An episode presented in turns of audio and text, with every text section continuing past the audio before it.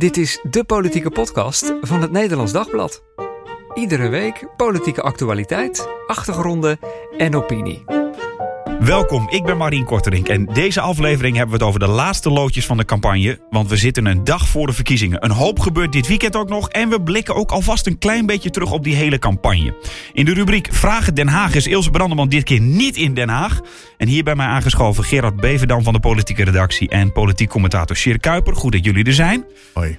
De laatste dagen voor de verkiezingen, er is een hoop gebeurd nog dit weekend en maandag ook nog. Waar let je op die laatste dagen? Of er nog echt een, uh, een plot twist zou zijn, zeg maar, in deze campagne. En die blijft eigenlijk uit. Uh, Jeroen Pauw, een toch een hele uh, vermaarde uh, tv-presentator... die ook wel heel veel debat heeft gedaan... die zei drie weken geleden, denk ik, van... ja, ik denk als het in Israël en Gaza allemaal nog erger gaat worden dan nu... nou, dat hebben we gezien... dan gaat het een heel grote uh, rol spelen in de verkiezingscampagne. En bijvoorbeeld dat soort dingen, dat gebeurt niet. Het blijft allemaal toch gaan over die vaste thema's... van migratie, bestaanszekerheid, klimaat... allemaal debatjes daarover. En, en, en, en uh, ik vind het ook een wat ja, navelstaderige campagne, zou ik haast willen zeggen. Van, het gaat heel veel dus over dingetjes die ons bezighouden. Uh, het gaat helemaal niet over het buitenland. Uh, klimaat, dat wordt heel vaak verengd tot, ja, tot stikstof. Uh, dus een heel, zonnepanelen. Ja, een heel erg binnenlandse campagne. En niet echt de grote thema's van deze tijd. Ik vind niet dat die echt heel erg uit de verf komen. Maar, vind jij ook, maar, hè, Sjirk? Ja, maar de, de, dat is ook aan de media te wijten, denk ik. Want laten we wel Zeker. zijn, dat soort debatten zoals we die gisteravond nog weer hadden. Uh, en dan bedoel ik dus maandagavond uh, bij uh, Eén Vandaag. Bij Eén Vandaag. Ja, die, die zijn van tevoren, uh, zijn, zijn die thema's bedacht. En die thema's die zijn een paar weken geleden bedacht... op basis van wat uh, de partijen en toen met name de geachte grootste winnaar... namelijk uh, uh, N S C, wat die uh, belangrijk vonden. Dus toen is uh, eigenlijk in allerlei debatten... is bestaanszekerheid uh, uh, bovenaan gezet... Uh, blijkt ook wel trouwens uit onderzoeken onder kiezers wat zij belangrijk vinden. Ik zag een, een onderzoek van Ipsos met zeventien thema's. En er staat bovenaan gezondheidszorg. En daarna komt dan bestaanszekerheid en, uh, en wonen. En er staat op de zestiende plaats staat het conflict uh, Oekraïne-Rusland. En op de zeventiende plaats staat Israël-Gaza. Maar dat klinkt een en, beetje alsof jullie dat erg vinden. Nou, dat vind, ik echt, dat vind ik inderdaad erg. Ik herinner me onze eerste podcast na zeven oktober. Dat we zeiden van ja, dit is wel heel... Uh, een grote verandering in de, uh, in de hele wereld. Dit, uh, dit gaat toch de verkiezingen beïnvloeden. Nou, de enige rimpeling die we eigenlijk hebben gezien... is dat uh, Timmermans het eventjes moeilijk had... met de gespletenheid van zijn achterban. Uh, wat bij die partijen het meeste speelt eigenlijk. Sowieso al omdat het een net gevormde beweging is... van PvdA en GroenLinks met... juist als het over buitenlands beleid gaat... toch ook wel verschillende invalshoeken. Uh, GroenLinks met een hele sterke pacifistische... communistische achtergrond. En de PvdA toch veel meer... Uh, internationaal gericht. Nou, dat zag je in de reactie van Timmermans toen. Vervolgens dat spanning uh, van de achterban. Je zag een beetje stemmers weglopen van uh, Timmermans naar Denk. En ja. dat, dat zit er nog steeds in. Ja, precies. Denk staat nu stabiel op vier zetels. En dat komt door Israël-Gaza. Dat komt door uh, kiezers die uh, daar uh, heel geharnast voor de Palestijnse zaak zijn. En niet tevreden zijn over de koers van Timmermans. Maar dat is de enige invloed ervan. En ik vind dat in zoverre schokkend dat... De, een heel belangrijke vraag die steeds wordt gesteld naar de premier. Nou, ik, je hebt misschien gelezen, ik heb afgelopen zaterdag in de krant... een uitvoerig verhaal geschreven over wat doet de premier nou eigenlijk. En alle deskundigen en de voormalige premiers ze, zeggen... meer dan de helft van het werk is buitenlandwerk. En wij doen alsof het een soort hobby is van Rutte... om ook af en toe eens met Zelensky te knuffelen... en een reisje naar Israël te maken. Terwijl Nederland is een land dat voor zijn welvaart... en zijn functioneren uh, volledig afhankelijk is van buitenlandse relaties. Maar, en, en, ja, maar we, dit... en waar hebben we het over? Alleen maar over hele kleine binnenlandse kwesties... die bovendien enorm worden opgeblazen. Want er wordt... Maar de kiezer wil helemaal niet, maar, wil helemaal niet kijk, dat het over buitenland gaat blijkbaar. Potentie, want het staat op plek zestien. In potentie is het migratiethema echt, kun je dat ook heel internationaal aanvliegen. Ja. Dan zou je een gesprek kunnen voeren ook van, nou, wat zijn nu de beweegredenen van mensen om onze kant op te komen? Uh, wat zijn het onderscheid tussen de vluchten? Je hebt klimaatvluchtelingen, je hebt uh, oorlogsvluchtelingen, je hebt politieke vluchtelingen. Economische vluchtelingen, ja. En, ja. en waar gaat het eigenlijk in het debat, ook gisteren, dus bij het Eén Vandaag debat viel me dat weer op. Het gaat eigenlijk alleen maar over... Hoe, uh, ja, het, moet, het aantal moet naar beneden. En zelfs hoe dat dan moet, dat komt niet eens aan bod. Iedereen roept maar gewoon het aantal moet naar beneden. Niemand weet eigenlijk hoe. Ik, ik hoor ook de V V D, die hier kennelijk zich op Denk te kunnen profileren, ook niet zeggen hoe dat dan naar beneden zou moeten. Maar niemand is, niemand is concreet. Niemand is concreet op dit. En wat ik heel veel thema's. Wat niet. ik schokkend vind is dus de, de eenzijdige suggestie is dat de problemen in Nederland komen door een te grote toeloop van buitenlanders. En dan, he, dan kennen we het rijtje inmiddels. He, Omtzigt benadrukt dat steeds. Van het is niet alleen asielmigratie, dat is maar tien procent, maar het is ook arbeidsmigratie en ook studenten. studenten. En dan denk ik, ja, die arbeidsmigratie, je hebt het niet alleen, uh, jij noemde de drijvende factoren, Gerard, he, van wat drijft mensen naar Nederland. Maar laten we het over de trekkende factoren hebben. Wij hebben een arbeidsmarkt die trekt aan mensen. Uh, als bovenaan de prioriteitenlijst gezondheidszorg staat, dan denk ik aan Wouter Bos die vorige week zei van mensen, we kunnen niet meer zorg leveren, want het personeel is er niet. En ik heb dat van nabij meegemaakt. Mijn schoonvader die, uh, die ineens onverzorgd, uh, omdat mijn schoonmoeder overleed en uh, hij had zorg nodig. Nou, we hebben eerst een Poolse zuster in huis gehad, die werd vervangen door een Hongaarse. Vervolgens moest hij toch worden opgenomen in het verpleegtehuis en daar waren voortdurend belu- buitenlandse werknemers. Omdat uh, we het niet redden zonder. En dan heb ik nog over de zorg. Het is nog veel meer in andere takken. Ja. Zoals, uh, maar hoe komt het dat we het ik, niet over zorg hebben? Ik denk ook wel trouwens, om nog even hierop door te gaan, Het, het, het, um, de lijsttrekkers durven ook niet echt een harde boodschap te geven deze nee. campagne. Bijvoorbeeld, waar Sjirk nu eigenlijk op hint is, Um, we hebben een economie in Nederland die goed uh, ja, op de keper beschouwd veel te groot is voor wat wij uh, kunnen dragen. We willen allemaal onze pakketjes de volgende dag in huis hebben en onze boodschappen thuis bezorgd hebben. Ja. En daar hebben we allemaal mensen voor nodig die wij eigenlijk zelf niet kunnen leveren. Of trouwens, moet ik er ook bij zeggen, die niet willen werken voor de condities die wij ervoor over hebben. Mm-hmm. Voor het salaris dat ja, wij ervoor ja. over hebben. Want het moet allemaal ook zo goedkoop mogelijk. Maar Uh, je zou dus ook bijvoorbeeld kunnen zeggen van moeten wij niet met z'n allen gewoon wat minder gaan consumeren? Als je die vraag aan lijsttrekkers voorlegt, dan durven ze er eigenlijk niet echt antwoord op te geven. Dus, uh, Rob Jetten hebben dat bijvoorbeeld een paar keer gedaan, toch de klimaatminister. Die zei in een interview met ons van ja, misschien moet dat ook wel wat minder. Maar het is eigenlijk, uh, er wordt niet echt gezegd van uh, mensen op de manier waarop we nu leven in Nederland, dat is eigenlijk onhoudbaar. En, en bijvoorbeeld ook de zorg, dat wordt gewoon duurder, want het is gewoon niet betaalbaar. Uh, dat, dat, kan, die, die, die, dat het altijd maar goedkoper wordt en dat we dat goedkoper willen. Dat, dat, je hoort geen één politicus zeggen van dat, het kan ook niet op deze manier. Nee, plus dat de zorg natuurlijk voor grote onder druk staat door het steeds ouder worden ja, bevolking, ja. waardoor mensen Uh, Uh, ze, ze worden ouder en ze hebben langer zorg nodig. En dat betekent gewoon dat de, de, de vraag naar bepaalde vormen van zorg uh, enorm toeneemt.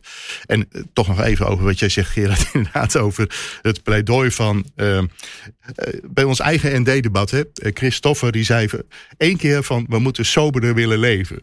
Uh, in hetzelfde debat vertelde hij dat hij Uh, en Mirjam Bikker heeft het dan over genieten van genoeg. Dus ja, ik vind eigenlijk oh, vanuit ja. christelijke hoek dat nog Ja. dat nog wel subtiel maar naar voren komt. Hij vertelt al wel dat hij met zijn hele gezin in het vliegtuig naar Israël is geweest. En ik denk dat, een, dat uh, voor een hele hoop, Kijk, dat, ik zei het straks al, de media beïnvloeden ook de, het soort debatten. En omdat bestaanszekerheid helemaal aan het begin van de campagne eigenlijk uitgezet is als spoor van het onderwerp van deze campagne, zie je in heel veel debatten zie je eerst de, uh, de problematische Uh, burger, hè? Want de, de debatten worden ook altijd ingeleid met burgervragen. En dat zijn dan mensen die het, die het moeilijk hebben. En die zijn er in Nederland. Maar de stemmers, het grootste deel van de stemmers heeft het goed. De grootste deel van de stemmers is al boven de vijftig en maakt zich zorgen over andere dingen. En uh, dat, dat vind ik, d- dat zie je ook een langzame verschuiving van het politieke landschap naar rechts. In de jaren zestig en zeventig waren we kleit en links in Nederland. Uh, de PvdA was nog niet go- links genoeg en er kwam nieuw links naast en, uh, en dergelijke. Dat kwam omdat er toen een enorme uh, babyboom, uh, die, die werden achttien jaar en die mochten gaan stemmen. Nu uh, is de gemiddelde stemmer, is, uh, vierenvijftig procent van de stemmers is boven de vijftig. Dat zijn de mensen die andere zorgen hebben dan jongeren. Ik merk dat bij me. Ik heb drie volwassen, jong volwassen dochters. Die zijn alle drie links georiënteerd. Maar, maar wat wil je daarmee zeggen? Nou, dat uh, we hebben in Groot-Brittannië gezien dat de, de Brexit is veroorzaakt omdat de ouderen naar de stembus gingen en de jongeren thuis bleven. Dus wat heel belangrijke invloed gaat hebben morgen op de verkiezingsuitslag is of de jongeren gaan stemmen.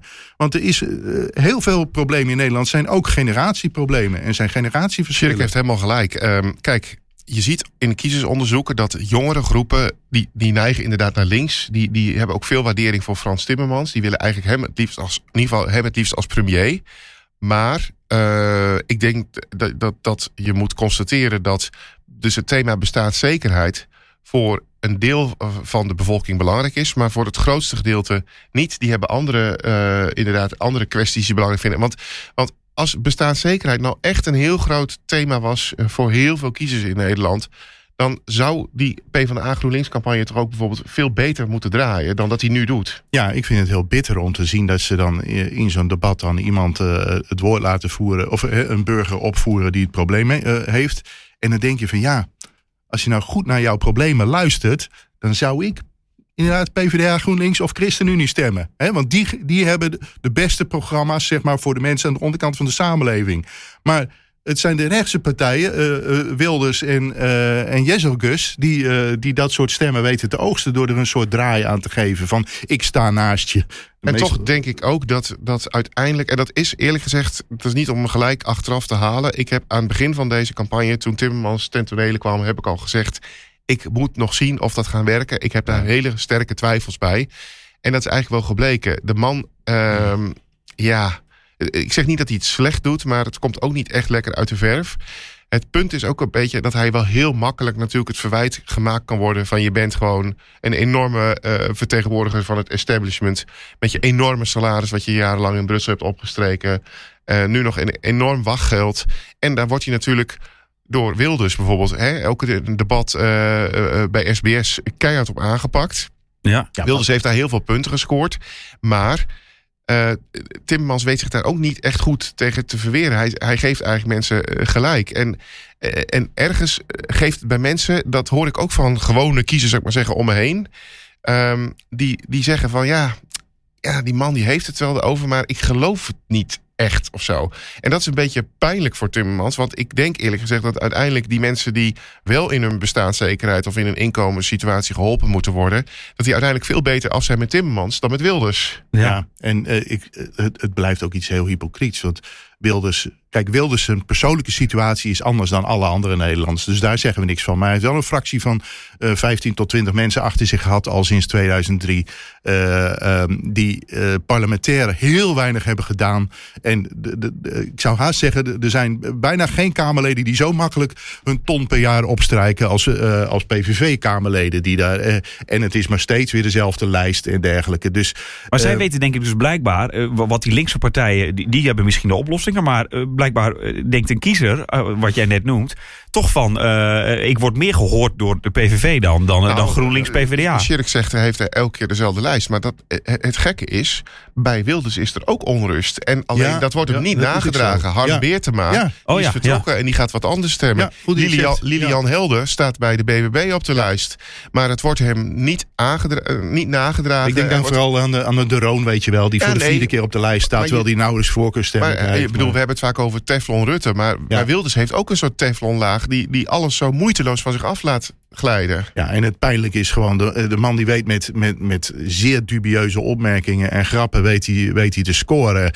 En hoe makkelijk de, uh, de media ook meegaan in het verhaal dat hij milder zou zijn geworden, omdat hij het nou eens een keertje niet voortdurend over de islam heeft en over kopvoddertax en dat soort neerbuigende dingen, maar, uh, maar zich iets uh, ja, charmanter en lachend en vriendelijk opstelt en meteen hij heeft uh, de, de lachers op zijn hand. Ja, ik, ik vind het, maar maar, Sjirk, maar dat, kunnen we, dat kunnen we hier nu uh, nu zeggen. Ja. Maar, maar, ja. maar blijkbaar doet, doet hij iets. We kunnen het erop afgeven, maar blijkbaar ja. lukt het hem dus wel om een hele grote groep ja, hij, te bereiken. Hij, hij is gewoon een heel gevatte diabeter. Maar ik ben nog wel benieuwd, Sjirk. Ja. Hoe zie jij nou dat Timmermans, ik zei net van, ik had het gevoel vanaf het begin. Ja. Maar hoe zie, je nou, zie jij nou dat het, de man zou eigenlijk op papier moeiteloos richting een torentje uh, kunnen gaan ja. nu Rutte weggaat. Ja. En dat gebeurt toch niet? Nee, maar dat, dat heeft ook te maken met dat mensen nauwelijks een realistisch beeld hebben van wat bijvoorbeeld een premier doet. He, dan ben ik weer even terug bij dat verhaal. Uh, we, we zijn op zoek naar een nieuwe premier. Uh, en mensen hebben het beeld, dat moet iemand zijn die lachend over het plein loopt uh, en hey hoi roept en, uh, en selfies laat maken, waar Rutte heel goed in is. Uh, maar het knappe van Rutte is dat hij daarnaast dus op het internationaal... Kijk, en als het iets meer over internationale zaken was gegaan, dan, dan was uh, Timmermans ook veel beter uit de verf gekomen met zijn internationale ervaring. Dat is dus een een-tweetje, dat, dat de kiezer dat niet belangrijk vindt, helpt in die zin Timmermans niet met ah, dat ja, hij zegt van ik kom uit ja, Europa. En, uh... Een paar weken geleden heb je het Timmermans best wel, ik vond hem toen heel goed rond Israël. Uh, ja. Toen hij daar zijn commentaar op gaf, toen zag je ook van hier is hij man echt in zijn element. Nu de laatste weken waar de campagne zich toch weer veel meer op binnenlandse thema's focust, vindt hij het veel lastiger. En je hebt natuurlijk bij de V V D uh, gezien dat zij dachten ook van, hé, hey, we springen daarop in. Jezelkus, ook bijvoorbeeld bij ons. Hè, in het Leijsekers interview een paar weken geleden, heel erg pro-Israël. Uh, daar heeft ze natuurlijk zelf ook een persoonlijk verhaal bij. Dus ik dacht van, nou, dat, dat gaat nog wel wat worden. Dat verhaal is ook weg. Maar tegelijkertijd zie je dat zij wel op niveau blijft. Alleen, ik denk ook wel, dat hoor je ook wel van mensen, dat ze zeggen van, ik vind haar niet per se heel overtuigend, maar de, dus zeg maar de, de fatsoenlijk, hè, voor zover je dat fatsoenlijk kunt noemen, maar de fatsoenlijk rechtse kiezer hm. heeft buiten de V V D ook niet heel veel alternatief. Nou ja, vanouds was dat natuurlijk het C D A. En het is zo jammer dat, dat, dat het C D A wat dat betreft gewoon eventjes helemaal buiten beeld is. Uh, Het C D A is, heeft hersteltijd nodig en uh, heeft inmiddels zelf ook helemaal geaccepteerd dat dat niet uh, voor morgen op orde zal zijn. En uh, dat, dat geeft gelukkig Henri Bontenbal denk ik ook een beetje een ontspanning in deze campagne. Van, uh, hij hoeft het niet in één keer waar te maken. Maar, maar hij heeft ja, ook wel vanuit veel meer een middenkoers gevaagd. Ja, want hij is op klimaat veel ja. linkser dan zijn voorgangers bij het C D A. Of linkser, progressief, ja, hoe, hoe zou je dat uh, moeten zeggen? Hij is echt iemand die doordrongen is van het klimaatprobleem. Nou, ik zou dat, denken dat is heel goed voor Nederland. Dat, uh, want er zijn tijden geweest dat het C D A inderdaad twee handen op één buik was met de V V D. Uh, ja. en, en, maar goed, toen viel er ook inderdaad wat te kiezen voor de, uh, voor de rechtse kiezer. En nu uh, gaan veel rechtse kiezers, die nou, ze hebben veel meer opties. Ze kunnen naar B B B, dat is ook een nieuwe optie. Ja, nou ja, N S C. Zijn, zijn ze alweer een beetje op uitgekeken, blijkt nu. Uh, N S C is nieuw. En, um, dus, de, de, maar ja, het, het is wel heel partijen? knap dat V V D... Uh, ja, ik, ik vind het een mysterie dat die partij, zeg maar, na dertien jaar Rutte... Kijk, we hebben in het verleden altijd gezien dat als een grote leider eindelijk weggaat. Ik wou zeggen de geest geeft, maar, maar inderdaad weg, hè, weggaat. Uh, na, Ru- na Lubbers is het C D A ingestort. Uh, na Balkenende is het C D A ingestort. Na Kok is het P V V, uh, P V D A ingestort. En nu lijkt het toch wel rempel dat de V V D redelijk overeind blijft. Ja, ze verliezen wel ten opzichte van wat ze nu in de ja. Kamer hebben. Maar... maar goed, jij zegt ze hebben alternatief. Maar goed, B B B, nu je het daar toch even uh, ja. over hebt. Ja, dat zakt eigenlijk elke peilingen weer twee zetels verder weg. Uh, ja. die, die, die, dat gaat gewoon niet goed.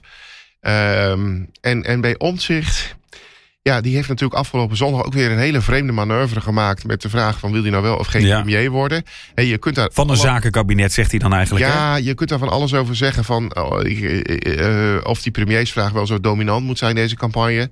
Maar ik vond wat hij er nu over zei dat het het daar niet helder uh, op maakte. En en ook eigenlijk was het een soort, uh, ik vond het een soort boodschap van ik ga het niet worden. Ja, het was een voorwaarde stellen die niet ga, uh, uh, gehaald gaat worden. Gehaald worden. Waarmee je eigenlijk een vluchtweg hebt om het uiteindelijk dus niet te en doen. En nog steeds zeggen van mijn stellige voorkeur is om fractievoorzitter te ja. zijn. En dan denk ik, ja, blij, hou het daar dan bij. Dat, ja, dat ja, is duidelijker ja. dan wat hij nu heeft ja, gezegd. En, uh, ook omdat, uh, goed, en, uh, wij als Nederlands Dagblad zijn altijd erg staatsrechtelijk ingesteld. Wij, wij jubelen dat in principe toe. Dat iemand die kandidaat is voor de Kamer, dat hij zegt van ik ga voor de Kamer. Ja, ja. Uh, en als het, het zijn Tweede Kamerverkiezingen. Uh, ja, en als wij bewindslieden moeten leveren, dan halen we die wel ergens vandaan. Want die hoeven zelfs niet eens op de lijst te staan. Dat is, dat is een heel belangrijk principe. Ministers mogen gewoon inderdaad uh, vanuit een, een pool van deskundigen en ervaren bestuurders komen. Dus die hoeven helemaal niet zich eerst uh, op te maken voor een Kamerlidmaatschap. Uh, maar ja, geef die duidelijkheid en hou die duidelijkheid dan ook vast. Hij raakte in die zin ook kiezers op kwijt. Want ik luisterde het Eén Vandaag debat uh, gisteren ook. En er was ook een zwevende kiezer. En die ging dan ja. uh, voor het debat zeggen waar hij nog over twijfelde. Maar die vond ook dat Omtzigt, waar hij een beetje naar neigde... Uh, eigenlijk te veel uh, ja, niet, niet liet weten. Ja, hij wist niet goed wat hij eraan had. Ja, maar dat is ook weer zoiets geks. Hij wil dat. Dat is zijn diepste wens. Niet de grootste worden. Ja. Laten we niet vergeten dat hij in het begin van zijn campagne... dat zijn grootste angst maar was. Maar is dat, dat echt ze, zo? Dat wil hij toch graag ook winnen? Ja, nee, kijk, enerzijds je wil macht... maar de, de, de, de hoofdmacht is tegelijk ook de moeilijkste macht. ja, de, de, ja oppositie, dat, dat, dat past goed bij hem in die zin ook. Uh, kijk, Rutte heeft heel veel V V D-kleur moeten, uh, moeten afstaan eigenlijk... om leider van het land te kunnen blijven. Want hij moest over, uh, eerst over rechts en vervolgens over links... en over, vervolgens over midden regeren. Dus je moet uh, een... Uh, kijk, niet voor niks zegt Jessicus nu van... geen waterige compromissen meer. Nee, want ze hebben dertien jaar lang... hebben ze in feite hun V V D... uh, geluid moeten, m- moeten verzachten... Ja. om ook samen met andere partijen. Vandaar dat Wilders gisteren heel gevat kon zeggen van... Uh, de V V D heeft D zesenzestig beleid uh, gevoerd ja. op migratie.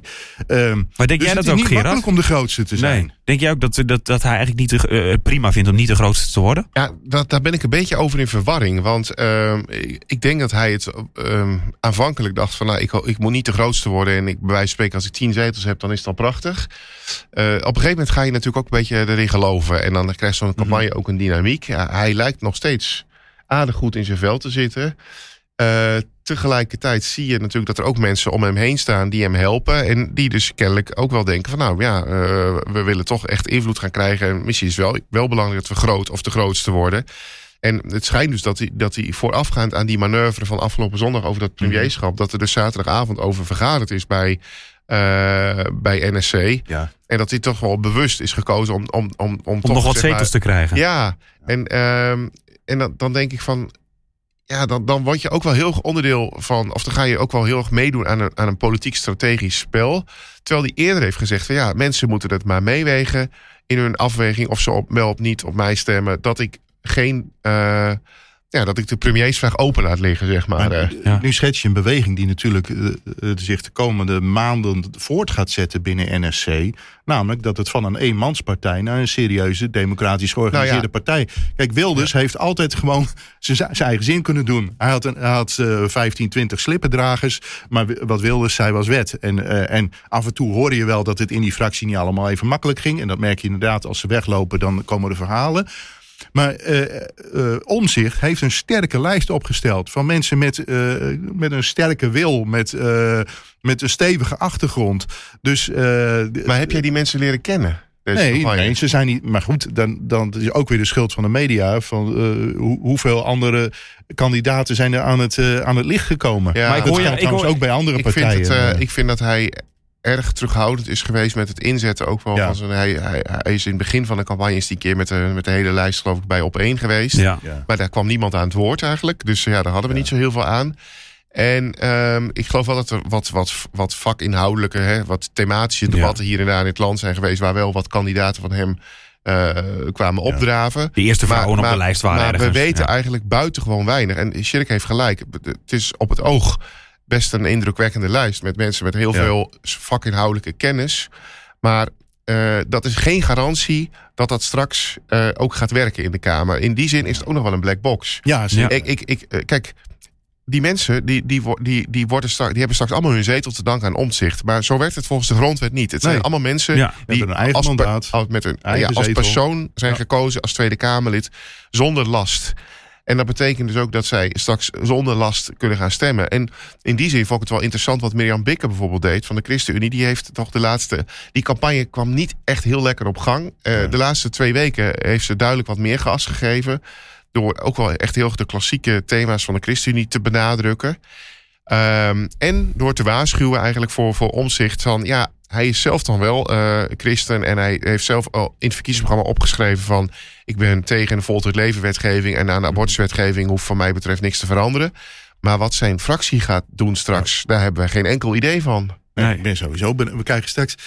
Ik, ik verheug me nu al op de dag na de verkiezingen, weet je wel. Want we, we krijgen straks krijgen we een foto van de, uh, de eerste fractiebijeenkomst van uh, Nieuw Sociaal ja, Contract. Ja, ja. En dan, uh, dan krijg je van die beelden van een taart die rondgedeeld wordt. En vervolgens krijgen we beelden van uh, lijsttrekkers die bij de, uh, die bij de, formateur, of de informateurs op bezoek komen en zo. Ach, het wordt een mooie tijd. Ja, ja. Eindelijk zijn we die stomme verkiezingen voorbij. Ja, ik wil nog... uh, maar uh, maar de, de, hoe, die, hoe die fractie inderdaad straks gaat functioneren, wat daar gaat gebeuren, uh, dat... Uh, ja, dat zal zich aanvankelijk geheel achter ja. de schermen uh, afspelen.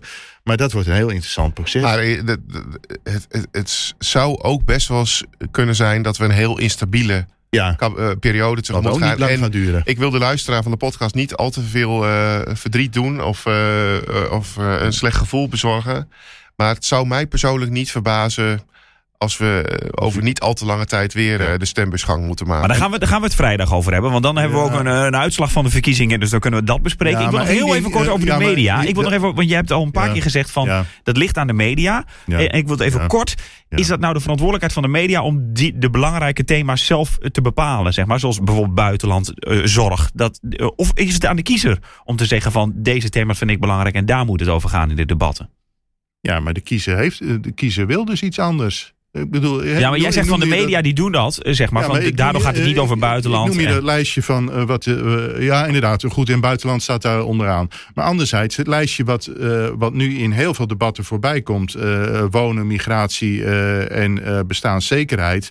Uh, dat is het lijstje wat, uh, wat Omtzigt eigenlijk uh, drie maanden geleden ongeveer gedicteerd heeft. Dus, uh, uh, en, en in dat spoor gaat men dan ook verder. Terwijl ik dus probeer duidelijk te maken van bestaanszekerheid in de zin van echte armoede. Ja, dat is een serieus probleem. En laten we dan ook vooral ook echt over armoedebeleid hebben. En dat niet afvlakken tot uh, uh, welvaart voor, ieder, uh, voor iedereen en, uh, en gratis bier om dat nog maar eens erin te gooien. Te veel holle frases. Hm. Ja, nou ja, goed, dat is wat ik, uh, wat ik eerder al zei. Van, ik vind niet dat het... Uh, Het gaat niet erg de diepte in. Het blijft een erg ja. oppervlakkige campagne. En natuurlijk zijn de media daar wel debet aan. Ik vind ook eerlijk gezegd, die grote debatten... daar vind ik echt helemaal niks aan over het algemeen. Het is veel leuker en interessanter. Hè? Bijvoorbeeld afgelopen vrijdagavond zat uh, Mirjam Bikker... bij Galit en Sophie ja. met, met Rob Jetten. En dan komt er nog wel iets meer van een, een gesprek op gang... over bijvoorbeeld Volt door het Leven... of over drugsbeleid in Nederland. Twee thema's die, die je in de campagne verder niet zo heel veel hoort. Waarvan ik denk van... ha. Toch eens even mooi dat je daar eens even een, een, een goede discussie... tussen twee uh, politiek leiders over hoort.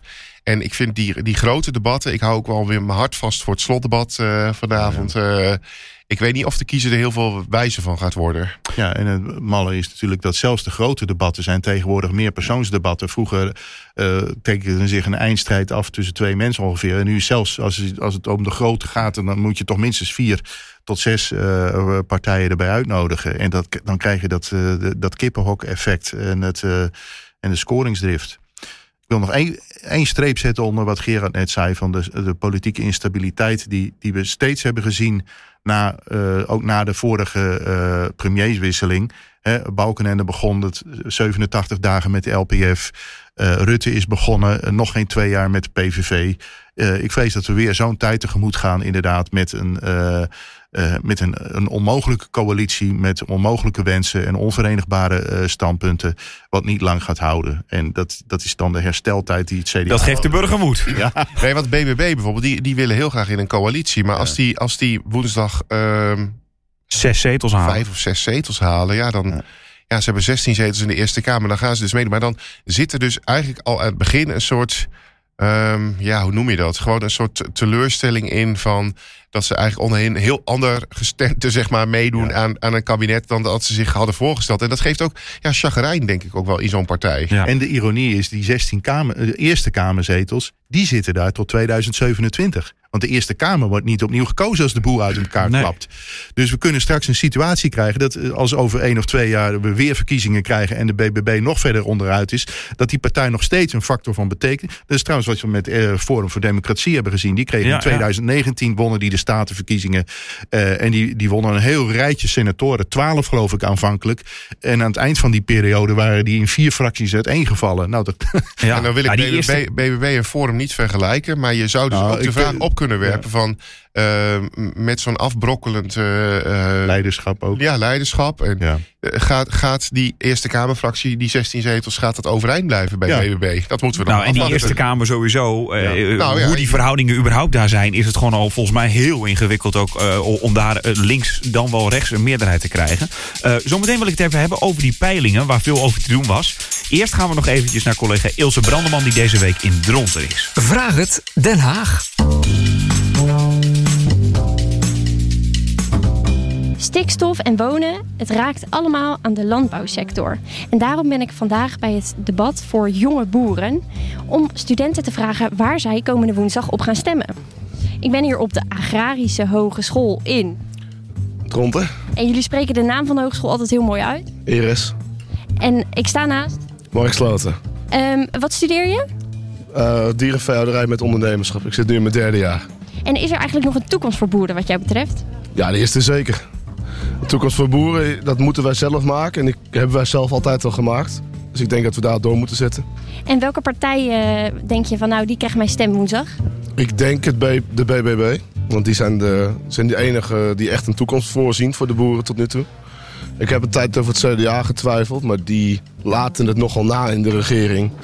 Om die stappen daadwerkelijk te nemen. Ze, zeg, ze spreken nu ook weer van mooi weer. Maar of het nou na tweeëntwintig november nog zo is, dat weet ik nog niet. En er staat hier een hele groep jongens uh, naast. Even snel, even een rondje. Wat stem je? B B B. B B B. V V D. V V D? Ja, ja. Dat is wel uh, baanbrekend. Dat, uh, dat weet ik. Waarom? Omdat ik toch meer neigericht met ondernemenden. En welke studie doe je? Dierenveehouderij. Dus dat heeft ook wel met ondernemingen te maken, hè? Nou ja, elke boer is toch ondernemer? In mijn ogen wel tenminste. En wat boerenstandpunt betreft zit je bij de V V D ook goed, vind je? Nou, dat is een beetje twijfelachtig. Uh, maar dat ligt daarvoor toch te ver uit mijn straatje. En wat bedoel je met dat laatste? Uh, nou, ik heb thuis geen boerenbedrijf, geen agrarisch bedrijf. Wel opgegroeid in een agrarische familie. Maar dat, um, het aandeel agrarisch is in mijn keuze te klein, of in mijn stemkeuze te klein om, uh, om echt richting de B B B te gaan. En dan maar V V D. En voor de meneer naast jou, wat ga jij stemmen? Ik ben nog een uh, zwevende kiezer. Eén van de velen? Ja, één van de velen. Ik uh, neig wel meer naar het rechtse toe. Maar uh, welke partij dat gaat worden, dat durf ik nog niet te zeggen. En waar twijfel je tussen? Oh, uh, B B B of dan toch V V D, een beetje die richting in. En jullie gaan in ieder geval allemaal wel stemmen, toch jongens? Zeker, ja. Absoluut. Nou, dat is goed om te horen. Gelukkig komt er ook nog een vrouw bij staan. Vertel eens, wat is je naam? Uh, mijn naam is Marit. En wat studeer je hier? Ik doe bedrijfskunde met agri-food business. En wat zou je het liefst worden? Uh, varkensboerin. En op welke partij ga je dan stemmen woensdag? Op Boerburgerbeweging. Waarom? Omdat ik zat te twijfelen of ik tussen een persoon of een partij zou kiezen. Toen heb ik toch voor partij gedaan. En ik denk dat Boerburgerbeweging mij in de toekomst kan helpen daarin. En welke, wie had je gekozen als je op een persoon had gekozen? Dan had ik voor Eline Verder gekozen. Waarom? Omdat ik Eline Verder een hele sterke vrouw vind. Dat ze als boerin zijnde gewoon nog bezig is met haar eigen bedrijfje. En vervolgens ook uh, in een partij zo sterk eruit kan komen als boerin. Vind ik best goed. Deze, deze dame en heren hebben allemaal antwoord gegeven. Heel kort. Wat ga je stemmen? Denk B B B. Waarom? Uh, omdat ik heb heel veel kieswijzers gedaan. En eigenlijk bijna overal kwamen zij op nummer één. En ik heb hun dingen gekeken. En ja, dus dat eigenlijk. Hier stemmen heel veel studenten op B B B. Dus als wat ik hier hoor echt gebeurt, dan gaat B B B honderdvijfentwintig zetels halen. Maar dat gaat waarschijnlijk niet gebeuren. Wat het dan wel gaat worden, dat weten we na woensdag. Zometeen wil ik het even hebben over de peilingen. Maar eerst nog, we hadden het natuurlijk over die grote debatten. Jullie zeggen van ja, daar komen die, die, die standaard thema's weer voorbij. Maar wij hebben natuurlijk als N D ook een, uh, een debat georganiseerd. En daar kwamen die thema's natuurlijk ook aan bod. In welke mate valt ons zelf dat nog te verwijten? Nou ja, moet je ook altijd kritisch op jezelf zijn. Maar goed, ik denk wel dat we een iets andere invulling aan die thema's hebben gegeven. Bijvoorbeeld bij migratie ging het ook om bijvoorbeeld de vraag van um, ja, hoe... Uh, christelijk is het ook om gasvrij te zijn naar vreemdelingen. Dat we daarover een wat verdiepende gesprek op gang proberen te brengen. Uh, we hebben bijvoorbeeld ook wel in één op één interviews met lijsttrekkers de kwestie Israël uh, heel duidelijk twee keer aan bod gehad. We hebben met Mirjam Bikker over de medisch-ethische thema's gesproken. Uh, niet zozeer dan een debat tussen de mensen, maar wel in de, in de zin van dat je informatie wilt geven. Uh, en Ja. En met minder politici natuurlijk dan de grote debatten waar dan bijvoorbeeld precies, acht mensen precies, tegelijk precies. debatteren. Dus ook doordat je, doordat je wat meer tijd neemt kun je ook iets meer inzoomen. Hoewel natuurlijk, ja, ik bedoel, alle debatten hebben ook altijd een, moeten ook een soort van vaart hebben. Dus dat is ook altijd wel een beetje een zoektocht. Maar goed, uh, nee, maar goed, ja, uh, bedoel, je, je wilt ook wel aanhaken bij, bij wat er leeft. En ik bedoel, Sjirk heeft net die lijst uh, genoemd van uh, wat mensen het belangrijkst vinden. En ja, daar moeten we ook zeggen. Ik hoorde van ons social media team die bijvoorbeeld de vragen uh, uh, uh, ja, volgden die er op sociale media werden gesteld tijdens ons uh, N D-debat.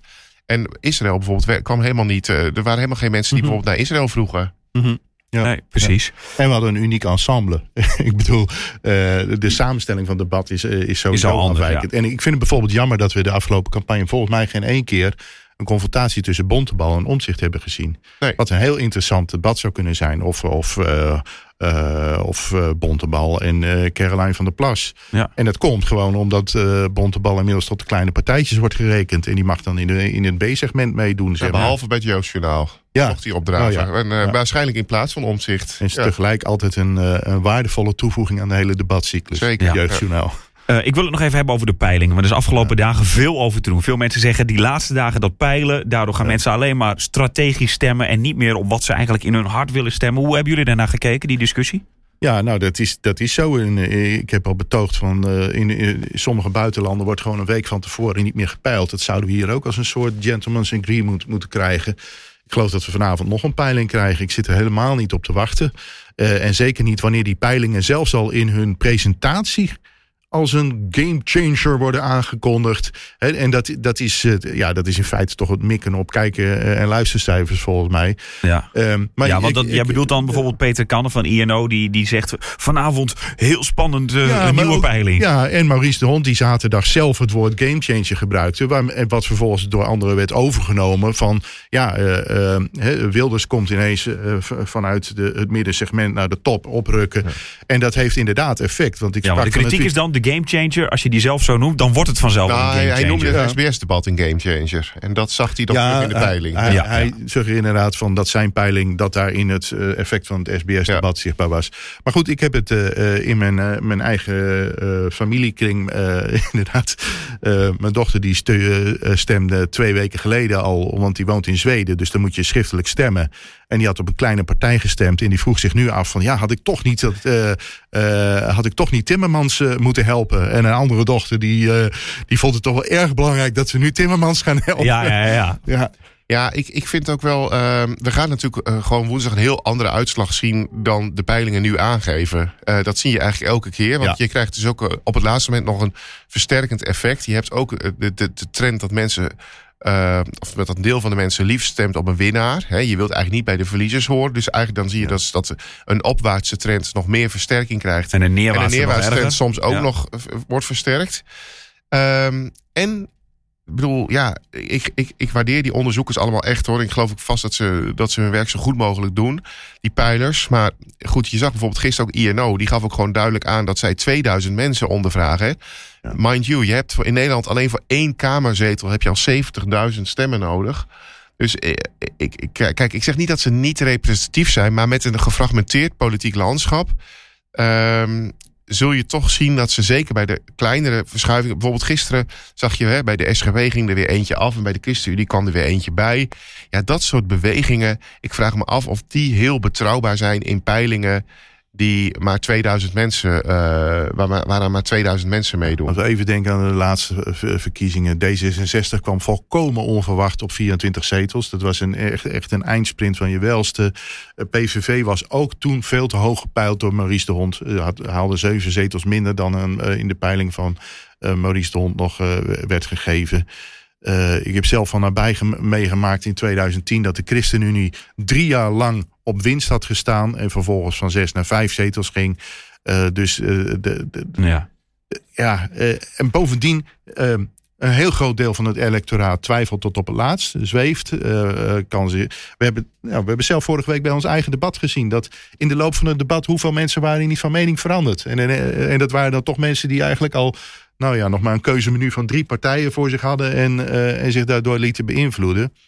Nou, dus, er, dus, dus er kan nog van alles gebeuren, ook in die laatste dagen. En die strategische stemmen, er wordt nu zo'n soort strijd gecreëerd tussen een paar grote. En ik denk dat de christelijke partijen daar dan vooral ook de dupe van worden. Hè? Als, het, als, als mensen inderdaad dus zeggen van, nou dan doe ik maar niet ChristenUnie, maar bijvoorbeeld Frans Timmermans. Ja, je ziet wel dat, dat, dat eigenlijk, nou we hebben het al over gehad, Bontenbal, uh, ja, die, wordt, die, die mag, wordt bij heel veel debatten gewoon al niet meer uitgenodigd. Uh, ChristenUnie, daar heb ik net ook over gezegd... Van die, ik vond ze in het begin vlak. Ze hebben wel nu een been bijgetrokken... waardoor je ze nu wel wat zichtbaarder ziet. Maar niet zozeer op het thema wat ze zelf heel graag wilden... namelijk een, een zorgzame samenleving. Dat, dat is ook niet echt een thema in de verkiezingen geworden. Dus zie je dat, dat Bikker zich veel meer is op medisch-ethische thema's... is gaan profileren op drugs, op het gokbeleid... en, uh, en inderdaad met een waarschuwing tegen Omtzigt... want ja, ze zien toch wel dat er heel duidelijk aantrekkingskracht is van Omtzigt op, hun, op een deel van hun achterban. En de S G P, ja, die hebben natuurlijk weer, eh, wat je van de S G P eh, kunt verwachten, volstrekt eigen campagne gevoerd. Heel erg op de eigen achterban gericht. Ook wel heel erg, wat mij betreft, iets te veel loerend op de, op de, op, op echt een hele rechtse stem. Uh, en, en, en, en ook wel ja, ja, een beetje militant uh, soms van hè, dat je bij zo'n abortuskliniek gaat staan en dan daar bewust mee een relletje en forceert. Ja. Vol, uh, volks, nou ja, maar goed. Maar heb je gezien? Nog even die abortuskliniek. Daar wil ik nog over ja, maar, zeggen. Hoeveel, ja? da, da, dan heb je natuurlijk uiteindelijk heb je daar geen leven mee gered. Maar je hebt wel je achterban laten zien ja, van ja. ik ben hierop herkenbaar. Maar heb je gezien hè, over Israël dat ze dus in Trouw een andere advertentie plaatsen dan in het ja, Nederlands en het Reformatorisch Dagblad. Ja. En dat er in het Nederlands Dagblad en het Reformatorisch Dagblad staat vriend van Israël. En dat zinnetje is in Trouw gewoon weggelaten. Oh ja, ja. Dat is ja, toch gênant? En woord houden, dat, dat, dat heeft in, in, in, bij ons in, in de echte... Uh, in, bij het Nederlands Dagblad en het Reformatorisch Dagblad heeft dat echt een soort dus uh, uh, uh, bijbelse connotatie. En uh, ja, in, de, en in de seculiere media, daar is... Uh, Het, de S G P-advertentie een soort van uh, ja, woord houden gewoon. We moeten ons woord houden. In het burgerlijk verkeer, zeg maar. Ja. In onze krant werd nadrukkelijk Gods woord genoemd. Ja. En in de uh, seculiere media stond... we zijn een klassiek christelijke partij. Ja. Ja. Ja, dat is, uh, ja, je kunt het uh, gewoon doelgroep communicatie noemen... maar het is wel heel opmerkelijk. Ja. We zouden nog heel lang door kunnen praten over die, uh, over die uh, verkiezingen en die campagne. Bontenbal, gaan... moeten we daar nog even over hebben? Wat wil je erover zeggen? Nou ja, die heeft volgens mij wel een lekkere campagne gedraaid. Alleen in de peilingen ja. doet het dus niks. Iedereen da- vindt hem leuk. Maar dat, da- is het idee. Dat hoor je veel. Maar iedereen vindt hem leuk, maar, uh, maar nie- goed, niemand, die... niemand gaat op hem stemmen. Nee, maar goed, hij, hij, hij, uh, hij is dus, wordt dus ook op vier tot zes zetels gepeild. En ja, ik ben dus benieuwd. Hè. We, we, we, bedoel, ik, ik weet het niet, maar... Uh, je hebt in het verleden wel gezien dat peilers, juist het C D A-electoraat... omdat dat ook geografisch heel anders in ja. Nederland is verspreid... dan andere partijen, dat dat wel eens wordt onderpeild. Dus ik ben gewoon eigenlijk gewoon vooral professioneel benieuwd... of dat morgen ook zal blijken dat er misschien toch wat over het hoofd is gezien... en dat hij toch wat hoger uitkomt dan dat we nu denken. Maar goed, ik weet het niet. Ze zitten natuurlijk niet in een... Uh, ja, ze zitten wel in de hoek waar de klappen vallen. Ja. Um, Wanneer heb jij voor het eerst gestemd, Marien? Oeh, even denken. Ik ben, ja, dat weet ik al niet meer, joh. Nee? Nou, dat is een goede vraag. Geboortejaar plus achttien. negentien negentig, tweeduizend acht, maar waren er toen verkiezingen? In tweeduizend acht? Uh, nou, toen heb je in nee. tweeduizend tien heb je voor het eerst tweeduizend tien, ja, ja, ja. De eerste keer dat ik nee, ik heb voor het eerst in negentien zesentachtig gestemd. En om even in een generatiekloofje, hè? Nee. Ja, dat is een generatiekloofje. Maar toen haalden de PvdA en het C D A dus allebei meer dan vijftig zetels. En ik stemde op een partijtje van Gert Schutte wat één zetel haalde. En wat trots was dat, ze, dat er een ploeg van de N O S langskwam. Uh, want uh, ze deden in geen enkel debat mee. Maar oh, kijk eens, op de uitslagenavond kwam de N O S eventjes kijken. En ze zijn drie minuten misschien wel in beeld geweest. Ja, ja. Dus om even te schetsen, als je het nou hebt over het in beeld komen van christelijke partijen. Vroeger was het C D A natuurlijk een uh, vanzelfsprekendheid. Want dat was de grote machtspartij. Maar dat was ook een brede volkspartij die weinig deed met zijn christelijke identiteit. Het eerste Nederlands Dagbladdebat, daar nam Elko Brinkman aan deel met zijn vierenvijftig zetels. En onze verslaggevers stelden hem de vraag van... wat is er nou eigenlijk christelijk aan u? Beetje provocerend, maar ook wel uh, typerend... hoe dat toen tegen het C D A wordt aangekeken. Nou, dat zul je nu aan Henri Bontenbal niet vragen. Dat is gewoon een duidelijk christelijke partij. En tegelijk de twee andere christelijke partijen... zijn heel realistisch, ook in beeld... Uh, en zijn niet meer splinterpartijen, zoals ze vroeger werden genoemd... klein rechts, uh, alsof het een soort uh, getuigenis langs de rand... profeten in de woestijn zijn. Het zijn gewoon serieuze... Uh, deelnemers aan het politieke debat... en kanshebbers voor een positie in een regering. Ja, dat gaan we meemaken. Vrijdag gaan we dus uh, weer een aflevering maken... en dan blikken we natuurlijk terug op die verkiezingen. Durven jullie te voorspellen wie de grootste wordt morgen? Ja. Kort, kort. Sjirk? Ik denk toch de V V D weer. Ik uh, ben geneigd om me daarbij aan te sluiten. Ik... Uh, ik denk het Omtzigt met die premierstwist van afgelopen zondag... dat het, dat het geen grote invloed meer gaat hebben... En uh, PvdA, GroenLinks, ja, ik denk, ik, ik zie dat gewoon niet gebeuren. En dat de P V V echt de grootste gaat worden, dat geloof ik ook nee, niet echt. Dus ik denk nee. dat we uiteindelijk heel veel mensen morgen in het stemhokje... Hè, Ger Koopmans was een, uh, oud, is een oud C D A-kamerlid. Uh, gedeputeerde in Limburg. Ja, gedeputeerde in Limburg geweest, kun je van ja. alles over zeggen. Maar hij heeft ja. ooit, sprak hem en toen zei hij... in peilingen geven mensen hun mening... en in het stemhokje geven ze hun portemonnee. Ja, ja, ja. En ik denk dat dat bij mensen morgen toch... dat ze denken, nou ja, goed, die, die Dylan Jesselgus... die overtuigt me misschien niet helemaal. Maar ik, ik ga toch wel voor veilig en, ja. ik, en ik stem V V D. Alle, bij alle gepraat over minima en mensen die de touwtjes, uh, eindjes niet aan elkaar kunnen knopen, zitten we wel in een land met overwegend zeer welgedane mensen. Uh, met vijftigers die inderdaad uh, beslissen waar geven ze hun portemonnee aan. En dan horen ze dat de PvdA de erfbelasting wil verhogen. En dan denken ze, nou doe toch maar die Jezelgus. Want tenslotte is dat ook weer een heel nieuw gezicht na dertien jaar. Ja, maar dat is, toch wel, dat is toch wel schaamteloos, hè? Die V V D-campagne. Daar moeten we toch nog even zeggen. Ja. De, dat, dat, die, die hele campagne is gewoon een soort hè, nieuw leiderschap. Uh, de blik vooruit. Ja, het, het, moet, en, het en, moet anders. En het, Stem V V D. En, en, het, het ja. is gewoon eigenlijk alles wat ze gewoon... Uh, hè, dat, dat vond ik heel grappig bij het Jeugdjournaal. Daar hadden ze bij iedereen dezelfde poster. Maar bij de V V D was die wel het meest toepasselijk. Ja.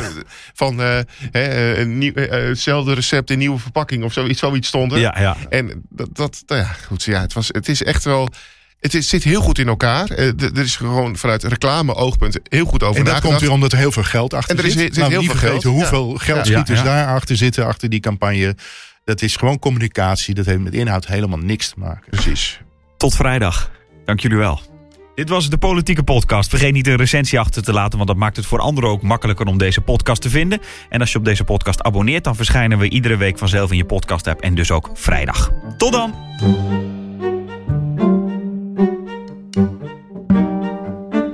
Thank you.